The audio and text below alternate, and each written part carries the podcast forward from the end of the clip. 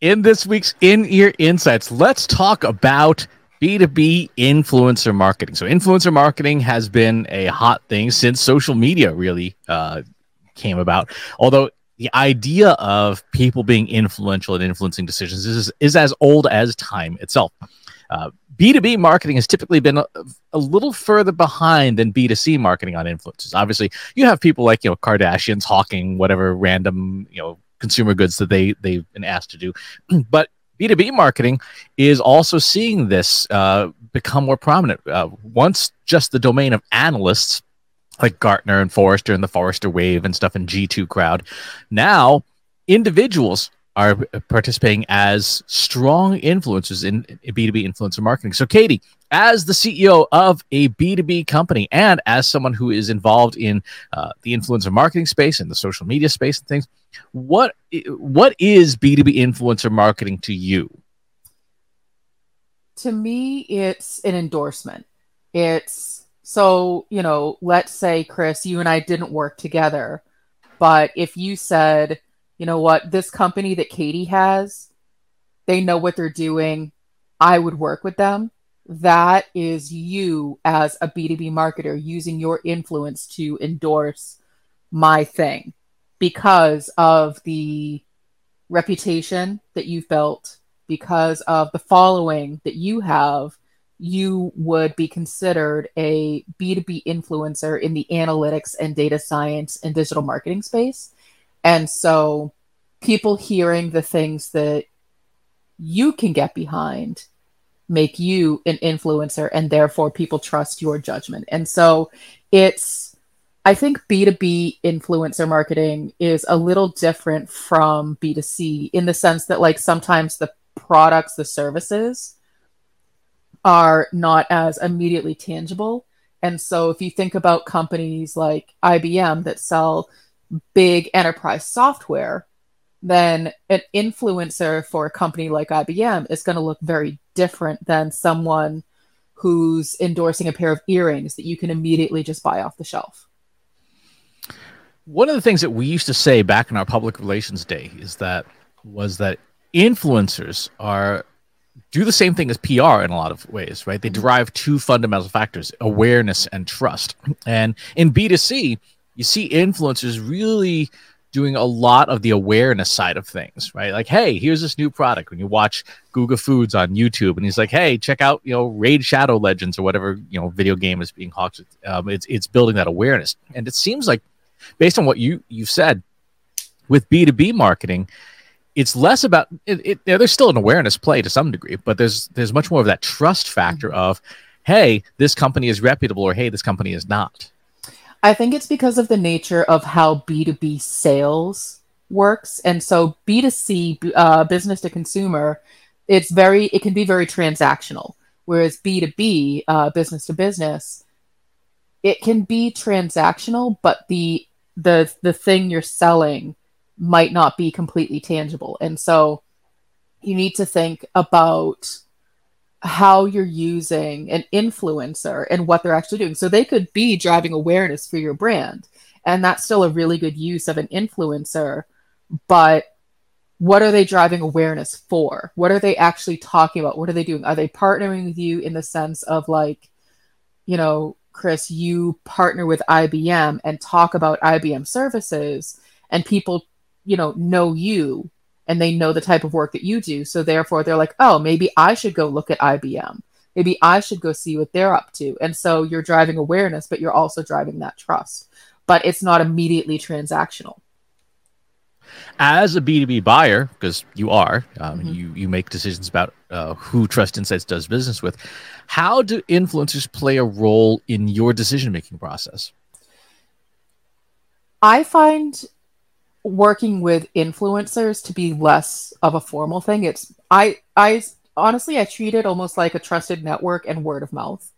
And so if you know my good friend Gini Dietrich says, "Hey, I tried out this piece of software and I really like it. I think you should try it." I trust her judgment because I know the type of due diligence she does with these things. And so I am more likely to also try this piece of software. Or if someone like you know, Ann Handley partners with the Marketing AI Institute. People are going to be like, oh, well, she's not an AI person, but she's partnering with them. Maybe I should sit up and pay attention to what Paul Roetzer is doing with his institute because Ann's, you know, decided to work with them. And so I see B2B influencers as more of like friends sharing recommendations versus these celebrities in the B2C space that you've maybe never met. So if I'm a marketer and I want to I want to use influencer marketing in B2B somehow, where do I start? What what should I be thinking about? Is it do I just go and find who's popular? I mean, you can. It's probably the worst way to approach it.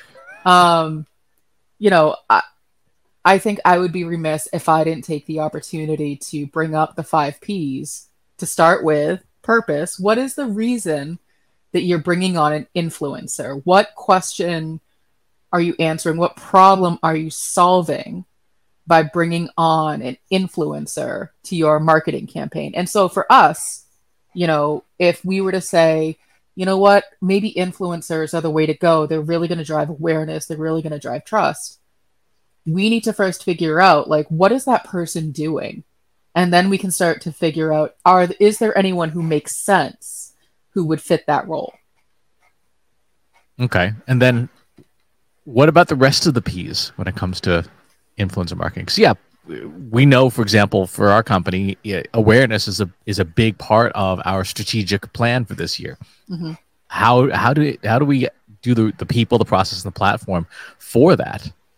So with the people, um, I sort of see there's two roles there. So one is the person who is managing the influencer, and that's either myself or you, Chris. And then the other is the actual influencer once we get to the point of selecting who that person is. And so that's managing that relationship. The process is what is that influencer actually doing? How are they sharing information about Trust Insights? Where does that information go? And then the platform is how is that information being disseminated? And then also what platforms are we using to measure that they're doing what they need to do? And then performance is did they help us? Did they hurt us? Is our reputation better? Did we drive awareness? Do we did we increase our digital footprint and you know referral traffic awareness people trusting our brand? Okay so let's I, I know on the live stream this week we're going to be talking about the performance section the, the measurement of it when you think about identifying influencers let's say that awareness is our our, purpose, um, mm-hmm. which it is. Uh, what are we looking for? Who who are we looking for? I guess would be the, the, the way to look at that. Well, and I think unlike B2C, and I don't want to knock people who work in B2C influencer marketing because there's a lot of work that goes into there.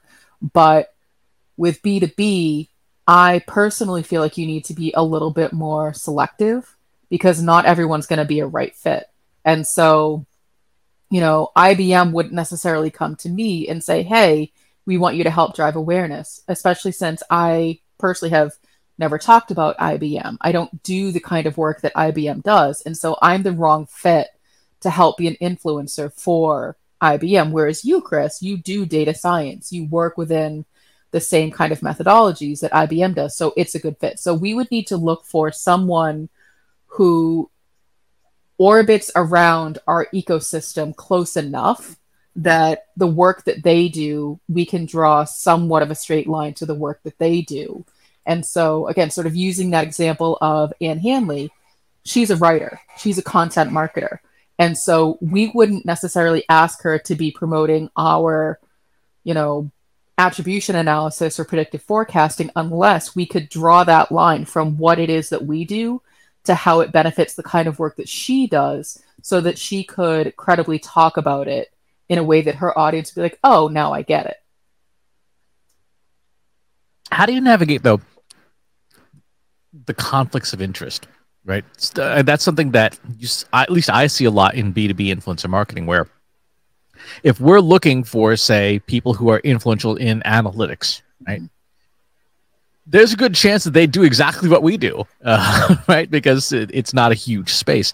And so, is it just that you're looking for laterals, like people who have a, a, a a similar audience but not doing the same thing? And if so, then how do you deal with the fact that that person might not be able to talk credibly about what it is we do? Like, for example, I love Ann. I think she's one of the, the best people we know.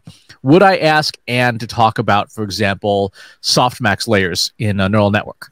Probably not. No offense, Ann. Um, but I don't think she would take offense to that because that proves the point that I was making too. Right, right. So, so is it is it those laterals that it, like this audience is close enough, or is it perhaps maybe that the decision makers, which is really who you're trying to reach, also don't have that technical knowledge. So the people who would have the technical knowledge, maybe you don't need to get in front of them. I look at it as complementary. And so maybe that's what you're saying when you say lateral. Mm-hmm. Um, and so we look at, you know, an agency like uh, the Marketing AI Institute, Paul Roetzer, Kathy McPhillips, Mike Kaput.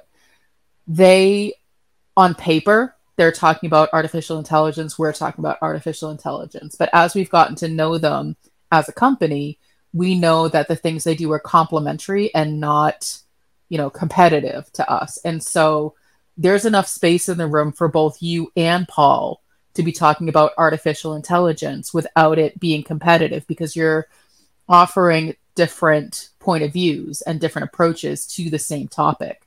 And so that's the kind of thing that I look for when I'm thinking about partners and influencers who have a similar but slightly different audience. So the, there's some overlap, but then there's the approach to the topic is slightly different. And so, you know, I'm I know we're kind of picking on Ann, but Ann's a really good example. She has a very loyal, very dedicated, non-technical audience. So if someone like Ann is wrapping her head around the type of work that we're doing and saying, and this is why you, the non technical person, need to pay attention. Her audience is going to pay attention. But she first, like our education starts with her first. We can't just approach her and say, hey, can you talk about neural networks? And she'd say, absolutely not. absolutely not. True. Um, as uh, someone looking for influences, then how do you how do you know who's the real deal and who's not? We know plenty of people who talk a whole lot. they talk a good game, but they don't have any actual expertise. Does that matter with influencer marketing, or you know, for example, with it, uh, especially with an awareness goal? Does it matter that they're kind of talking out of both sides of their mouth, or do we just care like, okay, they're they've got the audience, we need the audience, let's work with them, even though they're a dummy? I think it depends on your comfort level with risk. And so if you bring on someone who, you know, you're admittedly saying, you know, talks out of both sides of their mouth, but they have a great audience, you are taking the risk that the credibility that you've built for your business could be damaged by their lack of credibility. But if you're okay with that and you just want the numbers, that's your decision. So it comes down to what you're comfortable with. For us, I would never do that because you know me, I'm very risk averse. And so I would be looking for someone uh, who knows what they're talking about. And so you were actually telling me, you gave me this example a few weeks back that there's a new uh, marketing and AI type conference. And they were looking for speakers who've been talking about artificial intelligence longer than just the past 12 months. And I was, that to me was like a light bulb because, yeah, everybody's talking about artificial intelligence. And so if they're not doing their due diligence, they could get a lot of disingenuous con artists up on their stage who can say a bunch of, you know, big fancy words that don't really mean anything. But this conference is going out of their way to do that research to say, but who actually knows what they're talking about? Who's actually been talking about this for the past five, six, seven, ten, fifteen years, however long it's been available, who's been out there doing it the longest and who actually does it in practice day to day. And that's the approach that I would take. It's going to take longer to find those influencers, but once you find those people, then you can build those long-standing relationships with them because then you know they know what they're talking about and they know that you've done your homework to find them. Um, I recall, Chris, that you used to have a slide somewhere that was like three different types of influencers. And so there was the people who were not as well known, who were going to be less expensive, but you know, when they had something to say, people like would sit up and pay attention. Then there's sort of that middle of the road. You know, they might do the speaking circuit. Maybe they know a little bit about a lot of things, so they're not truly the expert, but people know them. They know their reputation. And then you have the people who are like the big broadcasters who've been just they have the network, they have the audience. You know, they'll pretty much sell anything. You know, ice to an Eskimo. Yeah, exactly. Uh, it was uh, we, we used to call them broadcasters, mayors, and I forgot the we, we had a clever name for the third category, but yeah, the the the, the reclusive sort of uh, true experts uh, mm-hmm. who are the ones yeah we would say these these are the EF Huttons of the world. When the referencing the 1980s commercial, when EF Hutton speaks, everyone listens. Mm-hmm. Uh, the mayors are especially important in B2B marketing. So let's say, uh, Katie, you wanted to talk to somebody, say at Citrix Systems, uh, as an example. A mayor is the kind of influencer where you would say, "Hey, I need an intro to Paul Dobson uh, at Cloud Software Group. I need, I need, who can you get me in touch with him?" Even if that person isn't huge on social media.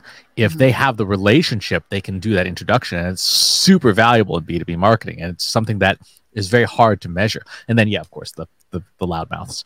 Um, one of the things that's challenging, particularly with B two B, because there is a fair amount of uh, expertise required for a lot of areas, is the difference between experience and expertise. Right, mm-hmm. there are a lot of people who can very credibly everyone can very credibly talk about their experience right i've had this experience this is my experience with this software or this thing but fewer people have the expertise to talk about that software. You know, if you're talking about accounting software, we, we all have experience with accounting.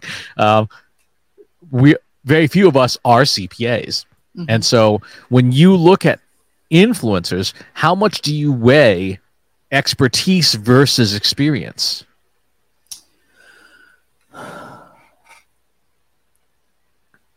It really depends on the question you're trying to answer. And so you know, if I'm looking for someone to use that example of accounting software, if I'm looking for someone to speak to their experience with accounting software as a real end user, then I'm just looking for experience, not expertise.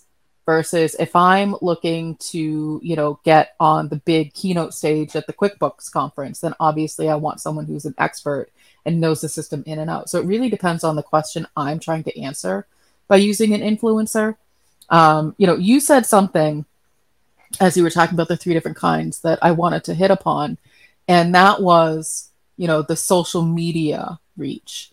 And so I think that that is a big misconception with how you should go about deciding if this person is an influence or not. And so, you know, for example, Chris, you and I have a very different number of followers and connections on social media just because we have been doing it for different amounts of time. We use social media different, but that doesn't necessarily mean that I would not be well suited to be an influencer for certain things because of my social media presence. A smaller network might mean it's a more focused, more targeted network, whereas a larger network, and I don't mean to pick on you, might just be a more broad speaking into the ether and so those are the types of things that you would also want to pay attention to when looking for influencers. And so if you need someone in like a very, you know, niche market who speaks only to a certain type of person, those people are out there and they don't have a large following. And that's generally on purpose. Oh, totally. Uh, that was something that we talked about um, at the SAP and Analytica uh, summit not too not too a few weeks ago, uh, where it, especially in B2B, social media is probably not a great indicator of influence, right? If you mm-hmm. work mm-hmm. in uh, medicine, arXiv.org, which is the um, the the and bioRxiv, the the papers, the academic paper repositories, that's where your influencers are, right? These are the people who are writing uh, real academic studies. If you're in like pharma, for example, that's that's where you're going to find your influencers. If you're in law, your influencers are in LexisNexis, right? Mm-hmm. they're they're not public. Um, even if you're in software, the people, you know, you may look at somebody and say, okay, well, they have 22 f- followers on Twitter. Yeah, but they're also Gartner's lead analyst on you know this particular type of cloud software. So those 22 followers don't matter. The fact that this person can make or break your company by putting uh, you in the the Gartner Magic Quadrant is important. And one of the challenges that we see with the influencer marketing space overall, particularly in B2B, is there's not a lot of software that can dig into all those proprietary systems because they're proprietary. Like if you need a LexisNexis subscription to even be able to see the data in there, much less be able to analyze it and say, oh, this person knows litigation. Let's get you know, let's get that person to to represent help represent our firm. Mm-hmm. Makes me wish I still had my credentials from when I got my paralegal degree. I could I'm probably sure dig them out from somewhere. I was say, I'm sure you can go dig them up or just pay the company an exorbitant amount of money. well, you know, there's always that route. Um, you know, what strikes me, and I feel like this might be a different conversation, is there's a difference between influence, between having influence, and then being an influencer. And so, someone who has influence, you know, they are a decision maker, they're a trendsetter, they're a, you know, to use the term, a taste maker. So, someone who's making these decisions without necessarily saying, and everybody needs to follow what I'm doing. They're just sort of doing the thing. And because of their reputation, because of the decisions they've previously made, their historical, you know, you know, good track record, people see them as someone who has influence versus an influencer who's trying to get you to pay attention to what they're doing. Um, you know, bringing on a Kardashian, for example, is an influencer versus you know someone who's not paying attention like an Anna Wintour, you know, who's just doing the influencing, if that makes sense. It, it does make sense. Um, and so, particularly in the context of B2B influencer marketing, then, to your point, a lot of the times the sales process in B2B is, you know, committee based, RFPs, all that wonderful fun stuff. And you have to make the short list uh, that mm-hmm. the intern puts together of the top 20 companies in space. We got to be in the Magic Quadrant or the Forrester Wave or the G2 crowd, whatever. Mm-hmm. In that context of the B2B buying, buying process, then where do you see influencers or where do you see where do you see exertion of influence being most helpful right? Is it and then who is it that are you influencing? One of the things that uh, we have seen a lot in b2b marketing in the last 10 years is the account based marketing the idea that you're not targeting a specific person at a company. You're mm-hmm. trying to target the company as a whole because yeah the junior account coordinator at the bottom of the firm is the one putting together the short list. And if they don't know who you are, you don't make the short list, even if the CEO knows who you are, because there's an, a, a very codified RFP process. So, how do you think about the exertion of influence in that B2B marketing context? Well, I think, I mean, that's exactly it. And so the person who's influential isn't necessarily the person who's, you know, you're going out there to get the influencer and so there are two different topics. And so in that example, the person you want to influence, the person you want to sit up and pay attention is the person who's making that short list. And so that means that you need to have, you know, a really good brand awareness, a really good digital footprint. You need to have, you know, worked with the Gartner Magic Quadrant. You need to make sure that your company is credible and has a good reputation so that you can be found for the thing you want to be found for so that when they're making the short list, you show up on it. That may use some assistance from an influencer, but the influencer isn't necessarily who's going to get you on, you know, the Gartner Magic Quadrant. Because let's say, you know, you know, again, just to pick on Ann, like let's say Ann's giving us an endorsement. She's saying Trust Insight is great. They do amazing work. That's not necessarily going to get us onto the Magic Quadrant to then get us onto a short list. Right. And I feel like the the third dimension here is something that you talked about earlier, which is risk, right? B2B selling, B2B sales is very much a risk mitigation process because especially for the stuff when you get into enterprise level software you're talking 50 million dollar projects. You don't want to have a, a, an albatross around your neck as being the the guy who chose this vendor instead of this vendor. And you know and, and three years and 150 million dollars later you still have nothing to show for it. So a big part of that influencer marketing is that helping that mitigation of risk to say like yes this is a safe purchase. Like you will not lose your job if you mm-hmm. choose this vendor and yet i don't necessarily know that people consciously think about that do you think about that when you're reading the opinions of influential folks about you know products and services that we're going to buy as a company i do i do um, but that's because again i am very risk averse and i don't trust anybody um, I think everybody's uh, scam artist. No, I'm just kidding.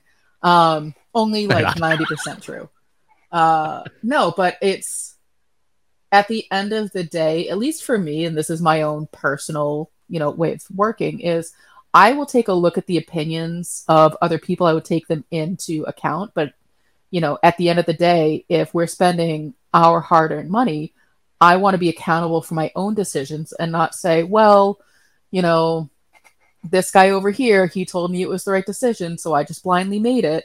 You know, I feel like that, at least for me, that's the wrong way to approach business, but it is helpful to at least see what other people have tried and what other people have endorsed.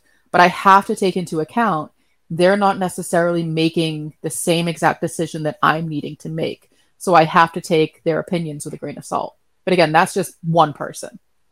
That's one person, but I think you know, again, we've we've certainly had plenty of discussions uh, on our side of the table as a vendor, trying to overcome resistance to a sale because people are risk averse. Like, mm-hmm. I, I, don't know if this is a good idea or not. So, it, an influencer may be helpful there to help overcome that resistance. Say, like, yeah, this is something that everybody else except you is doing, and they're all succeeding more than you are. So, you should probably do this thing too.